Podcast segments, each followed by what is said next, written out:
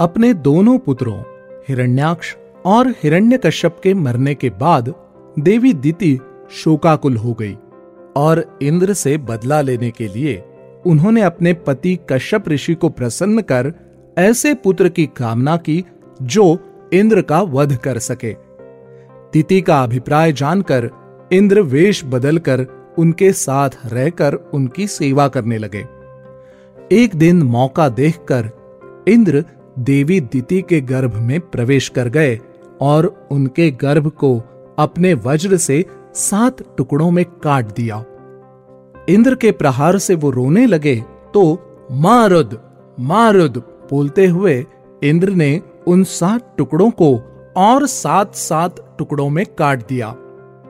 भगवान की कृपा से देवी दिति का गर्भ नष्ट नहीं हुआ, अपितु उनको उनचास पुत्र पैदा हुए।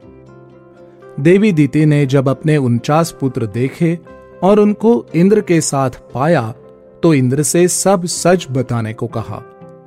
इंद्र ने सब सच बता दिया और कहा कि भगवान विष्णु की कृपा से मेरे प्रयासों के बाद भी आपका गर्भ नष्ट नहीं हुआ। ये सब अब देवता हैं और मेरे साथ स्वर्ग में विराजेंगे।